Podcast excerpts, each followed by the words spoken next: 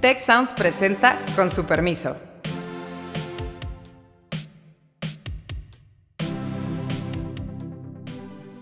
Con su permiso, soy Beata Boina y hoy vamos a hablar sobre la política exterior mexicana en este primer episodio de nuestro podcast en este año 2022 tengo que decir cosas que se oigan muy bonito, la hermandad latinoamericana, porque sé que no, o sea, que eso me justifica con una parte de la izquierda mexicana a la que le gusta escuchar eso, pero la verdad es que la economía de México jala hacia el norte. Hay diferencias entre, digamos, lo que menciona el presidente, lo que menciona el, canciller sobre la política exterior, pero al fin y al cabo, pues el, el Servicio Exterior Mexicano pues hace su labor. El presidente, yo creo que le tiene un respeto al es un tema que sí lo pone muy nervioso y creo que lo entendió y lo leyó bien.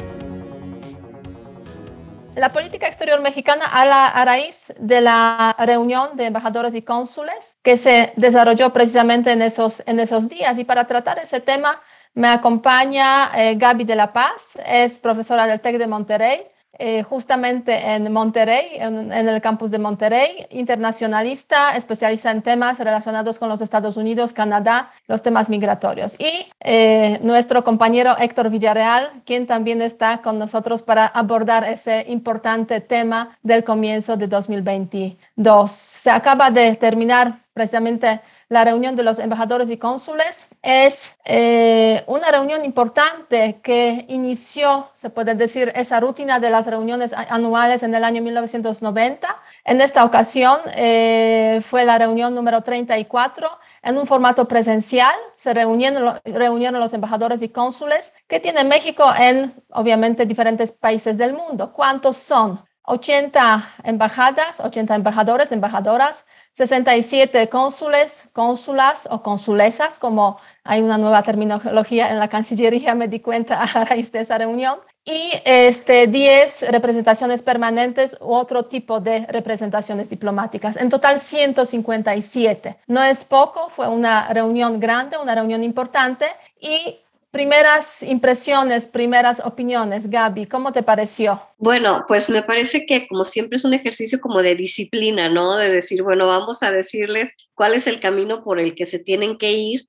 Y me parece que también es una, es un momento de, pues donde sirve un poco para, para tocar la base entre todos y decir, bueno, esto es lo que vamos a hacer, esto es lo que nos gustaría.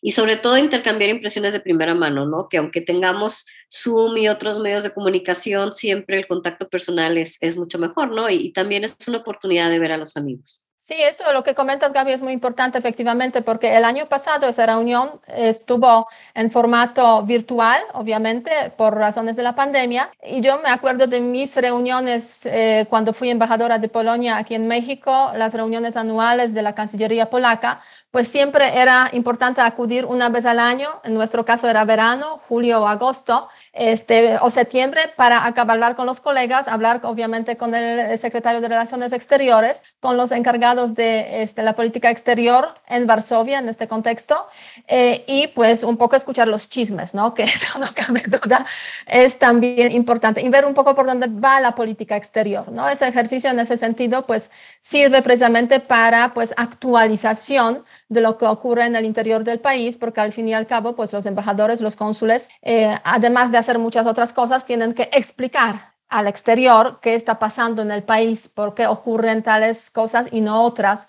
Y en ese sentido, pues la actualización y cuáles son las líneas, porque también los embajadores y cónsules pues representan al país, no pueden expresar sus propias opiniones, pues ahí este, se enteran de cómo va la línea para el año en ese contexto 2022. Héctor, ¿cómo te pareció? Eh, me imagino que no lo seguiste tan de cerca porque como que la reunión se quedó un poco, se puede decir, diluida por varias razones, entre ellas pues la enfermedad del presidente, no cabe duda, y el tema de la venta de City, otro tema importante, pero pues ahí estaba eh, pues, presente en varios medios de comunicación. Mira, eh, a mí se me hace algo importante por dos razones. Y yo no lo veo desde una perspectiva de internacionalista, que no es mi campo, entonces puedo, puedo tener muchos huecos en, puntos específicos que no entienda tan fino como tú o como Gaby. Pero me parece que es bien importante porque veo primero un contraste. Un canciller mexicano muy activo, muy, muy, muy activo, y al mismo tiempo eh, un presidente y un gobierno federal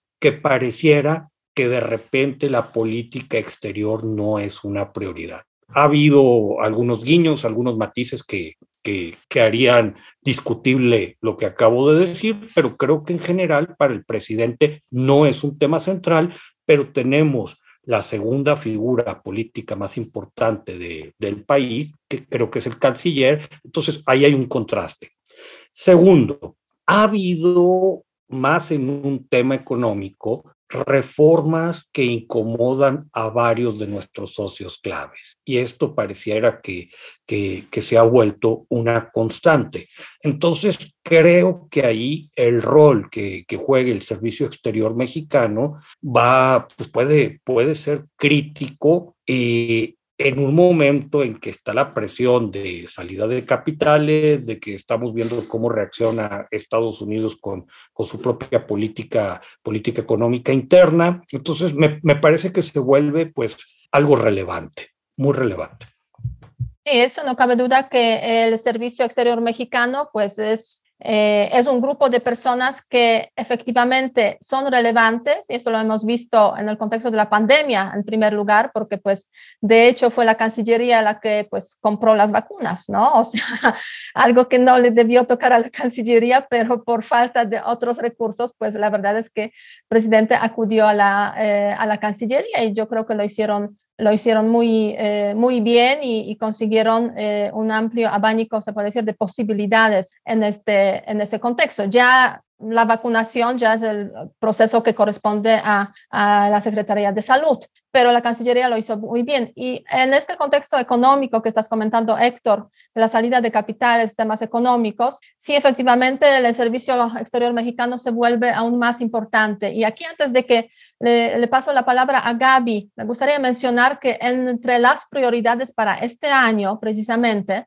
el canciller al iniciar la... Eh, la reunión de embajadores y cónsules mencionó que hay tres prioridades. La primera, que es, bueno, sigue siendo la pandemia, o sea, no es ya lo principal, pero sigue siendo la pandemia, hay que observar lo que ocurre desde el punto de vista de medicamentos, desde el punto de vista de las variantes. Segundo, promover el crecimiento de México intentando atraer inversiones, obviamente, y a través de las relaciones que tiene México con Estados Unidos, o sea, y Canadá en el contexto del TEMEC, eh, la Unión Europea, otros países han mencionado, y el ter la tercera prioridad, el tema de los eh, mexicanos que viven en el extranjero, pensando específicamente o, eh, o, particularmente mexicanos en los Estados en los Estados Unidos. Entonces, entre esas tres prioridades, una está relacionada con el tema económico y bueno, después podemos hablar un poco más sobre esto, qué herramientas precisamente tendrá o tiene la Cancillería ya a partir de este año para hacerlo.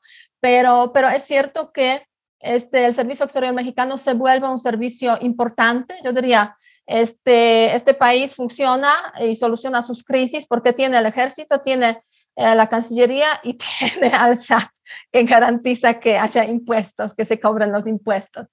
Eh, y eh, desafortunadamente, en el caso del presidente, que sí, él aprecia al ejército, lo que hemos visto, aprecia mucho al SAT, no necesariamente aprecia tanto a la Cancillería. Y al comienzo de la reunión dio una bofetada, se puede decir, al canciller y a la Cancillería, pues eh, diciendo el presidente que sí va a enviar la representación a la toma de posesión de Daniel Ortega, cuando la Cancillería decidió que no van a ir, ¿no? Eh, a ver, Gaby, ¿qué, cuál es tu, eh, tu posición, tu opinión sobre, sobre eso? Lo que comenta Héctor, esas contradicciones que existen, esos problemas, y por otra parte, pues la relevancia que, que debería tener y tiene, de hecho, la Cancillería.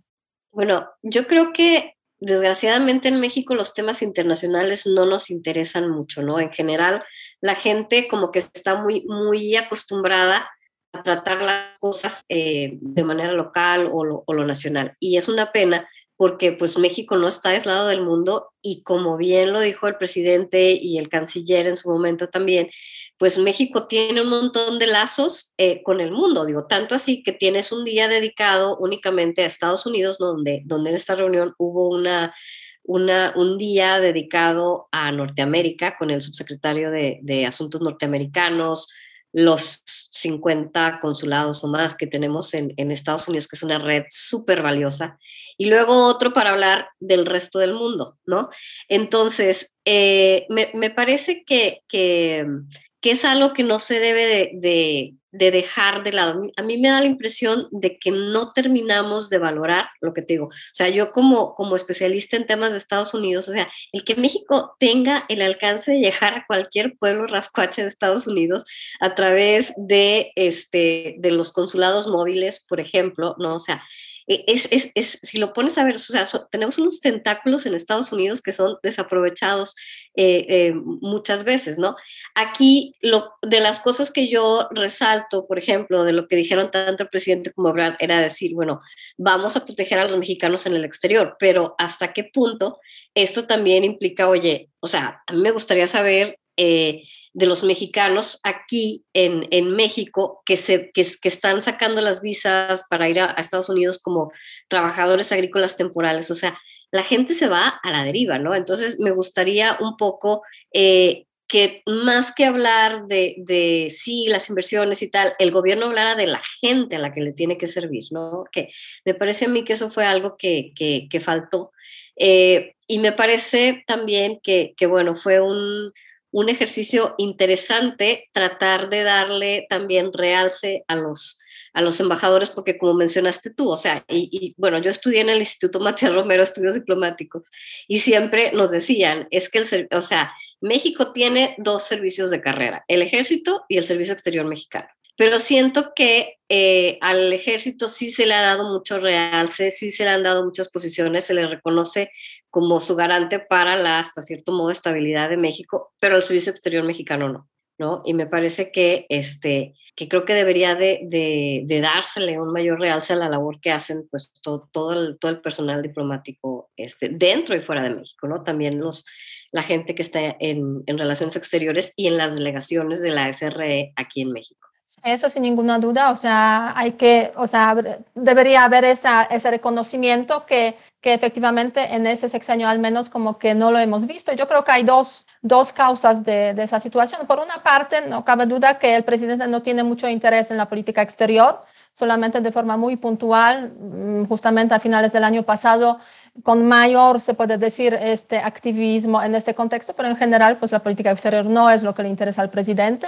Eh, y en segundo lugar, eh, en la cabeza de la Cancillería está el posible candidato. Eh, no necesariamente tan querido por el presidente. Entonces yo creo que el servicio exterior pues está como entre un poco la pared y con una situación difícil eh, sufriendo precisamente esa situación de que el eh, segundo hombre probablemente más poderoso de México, como lo mencionó Héctor, pues es el jefe de la Cancillería, tiene sus ventajas, pero si el presidente no, le quiere, no lo quiere tanto, pues también tiene sus desventajas, ¿no? La pregunta es, ¿por qué no le despiden a Brebrard?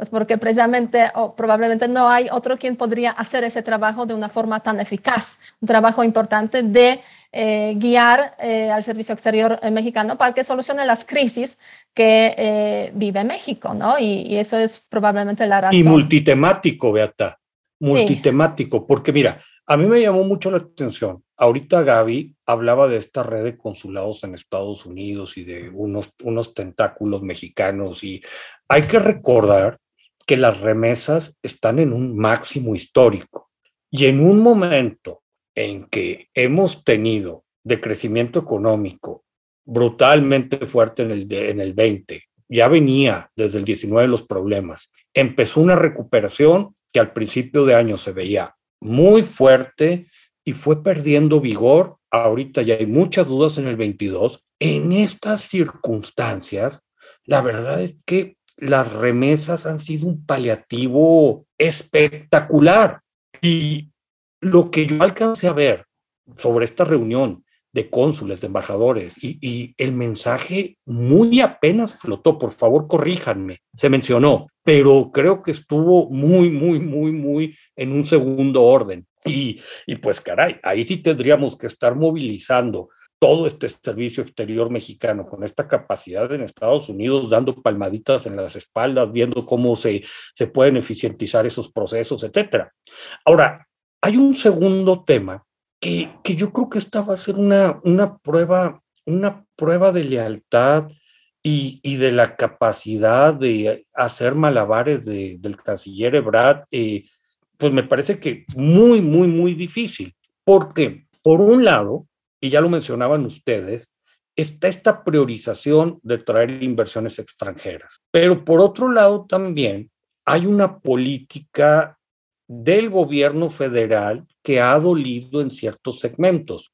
No sabemos qué va a pasar con la reforma eléctrica, si de plano ya eh, simple y sencillamente le quitan, le quitan potencia, le quitan vapor y, y se hace algo chiquito, nada más para cubrir las formas, o si va a seguir el presidente con todo. Pero yo me imagino la esquizofrenia de te vuelve a pegar The Economist o, o, o The Washington Post o Financial Times o estas publicaciones, tener que salir como Cancillería a decir, no, mira, es que no tienes razón, o es que no nos entienden, y, y, nuestro presidente sabe qué hace, y esto es la cuarta transformación, y al mismo tiempo ven a invertir a mi país. Lo veo muy complicado, muy, muy, muy complicado. Creo que es una función objetivo incompatible, o sea, en su misma consistencia interna. Entonces, creo que eso va a ser una de las cosas a observar en el 22. Sí, yo creo que tienes totalmente razón, Héctor, en ese sentido de que pues va a ser difícil eh, combinar esos aspectos tan contradictorios y, y los embajadores, cónsules, eh, pues siempre están en esa situación difícil de pues, tener que presentar la posición del gobierno. Ahora bien, ¿quién es el gobierno? ¿Es el canciller? ¿Es el presidente quien, quien, digamos, dicta o quien da la línea? Y a raíz de eso me gustaría mencionar también las tres prioridades que, que, que comenté al comienzo. Eh, son las prioridades que, eh, que subrayó el canciller al iniciar la reunión de los embajadores y cónsules. Pero no olvidemos que al día siguiente hubo un mensaje em, por video del presidente a los embajadores y cónsules debido al, COVID que, eh, del que se contagió el presidente, pues no pudo tener esa reunión presencial, entonces hubo un, una videoconferencia y el presidente mencionó cuatro prioridades a los cónsules y embajadores, no a los embajadores y cónsules, sino a los cónsules y embajadores. Yo creo que el cambio de orden aquí tiene su importancia. Primero, cuidar los paisanos. Por las remesas, eh, porque son mexicanos eh, y yo diría pues porque cuentan también sus votos. Entonces, cuidar los paisanos en primer lugar. En segundo lugar, fortalecer el TEMEC, entonces nuevamente esa relación con los Estados Unidos, o sea, Norteamérica como, como digamos el, el, el tema central.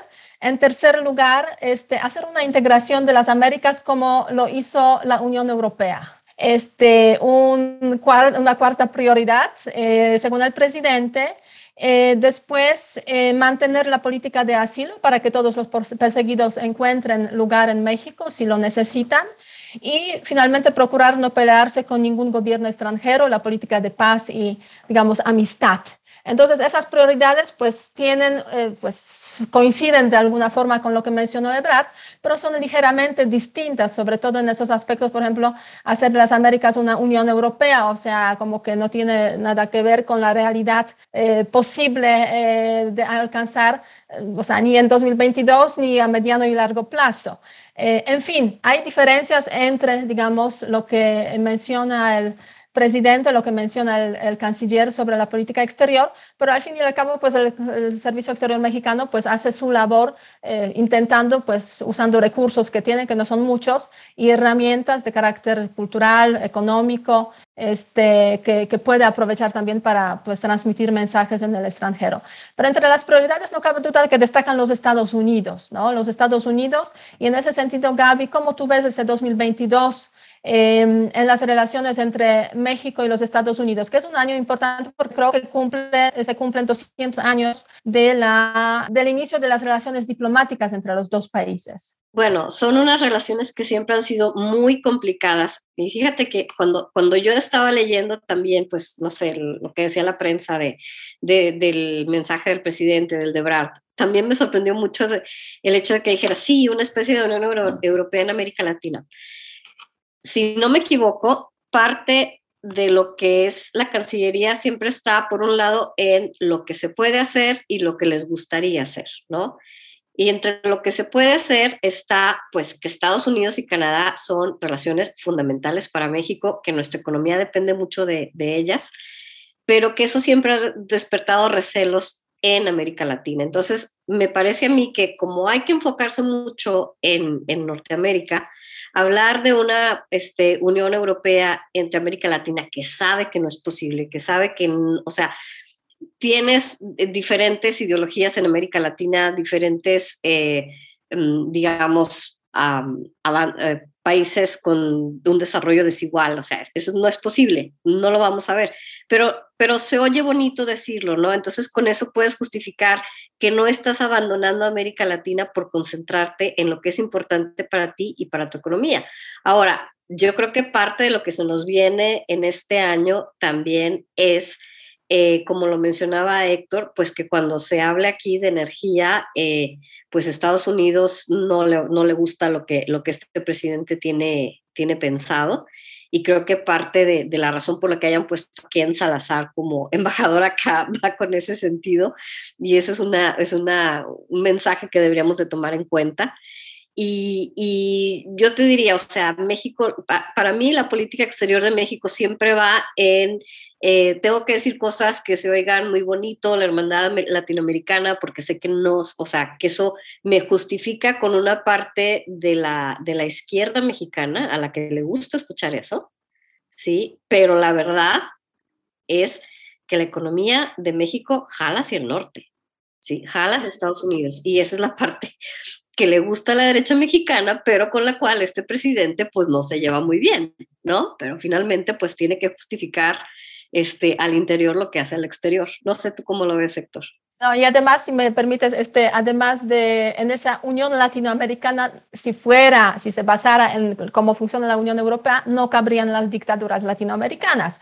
Este, me salía de todo, ¿no? que, que, que, creo que ahí hay otro tema bien interesante, Beato y Gaby, porque, a ver, yo tengo una coincidencia completa con lo que dijo Gaby.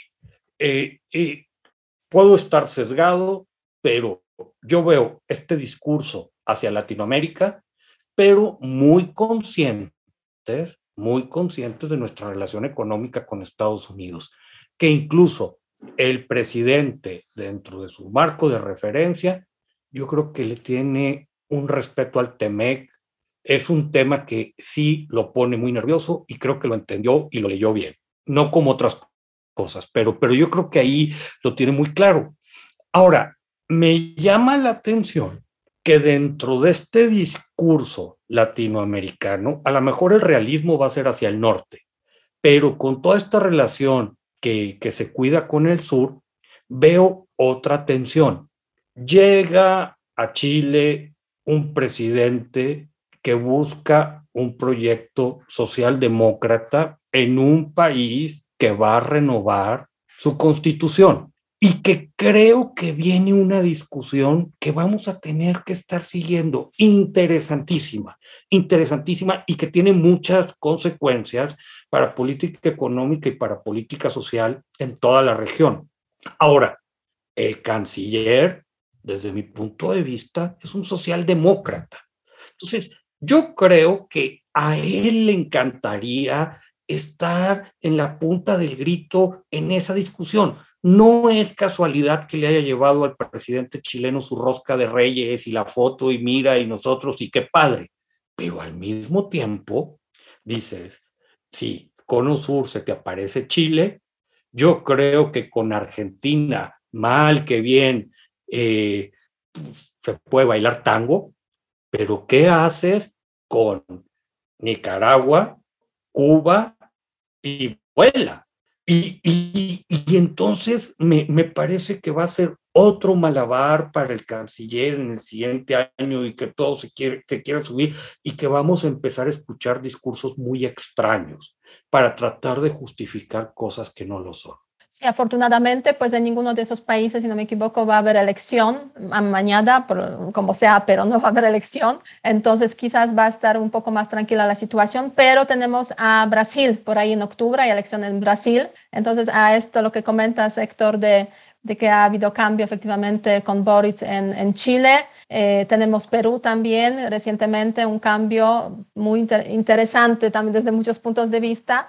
Eh, y eh, Brasil, a ver en qué dirección va a, va a ir este, este país. Sería interesante ver cómo, en caso de que ganara esas elecciones, por ejemplo, este Lula da Silva, porque pues de esto se está hablando, pues cómo se llevarían los dos presidentes, el presidente mexicano, que en principio viene, se puede decir, de la misma raíz de alguna forma el presidente brasileño. Eh, a ver, muchos hablan de, que no necesariamente se llevarían tan bien, pero bueno, eso, eso queda por, por ver. Lo que sí a mí me gustaría, ah, este, antes de que terminemos este, eh, este, esta discusión, mencionar dos puntos más. Las herramientas de la política exterior, o sea, con qué se hace la política exterior, porque dinero hay poco, eso ya sabemos, también Cancillería pues sufrió de austeridad y sigue sufriendo este, este tema de recortes, eh, hay poco dinero, hay gente y no necesariamente hay otro tipo de herramientas, ¿no? Un poco de algunas exposiciones que han hecho, ahora se, em, se han inaugurado, precisamente se ha presentado en esa reunión de embajadores una nueva herramienta que se llama Atlas Prospectivo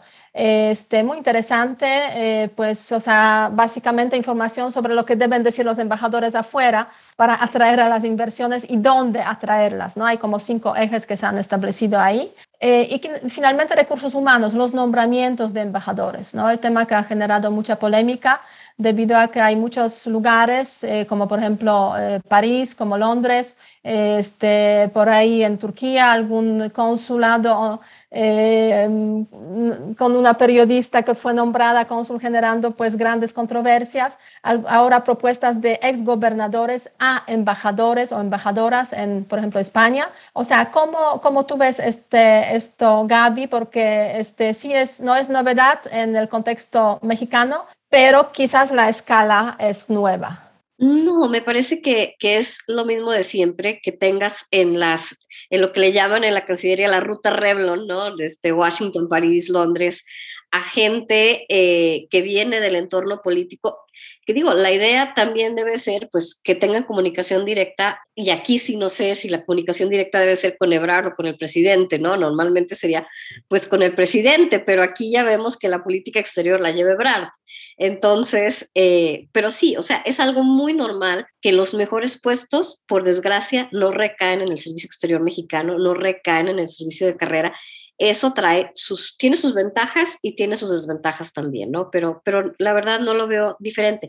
El problema sí me parece es que eh, siendo años en donde se ha castigado tanto al Servicio Exterior Mexicano, como que sí deberían de darle así unos pequeños premiecitos que serían pues que, que, el consulado, que los consulados y las embajadas más importantes estén en manos de, de, miembros del Servicio Exterior mexicano. Sí, en este, en este contexto yo creo que este, a nuestra audiencia vamos a hacer una pregunta de esta naturaleza. Este, ¿Consideran que los exgobernadores deberían ser nombrados como embajadores o embajadoras o cónsules? Eh, ¿Sí o no? A ver qué piensan eh, nuestros seguidores. Eh, pueden escuchar nuestro podcast en, obviamente, en diferentes plataformas, pero pueden acceder también a través de Twitter y la cuenta de Ciencias Sociales, Sociales Tech. Y Gaby, te voy a pedir para que compartas también tus redes eh, para que los que nos escuchan pues eh, puedan seguirte. Claro, es arroba Gaby de la Paz con Y. Muy bien, así que muy, muy fácil para, para seguir. Eh, y ya para cerrar, Héctor, algunas palabras de conclusión, cierre.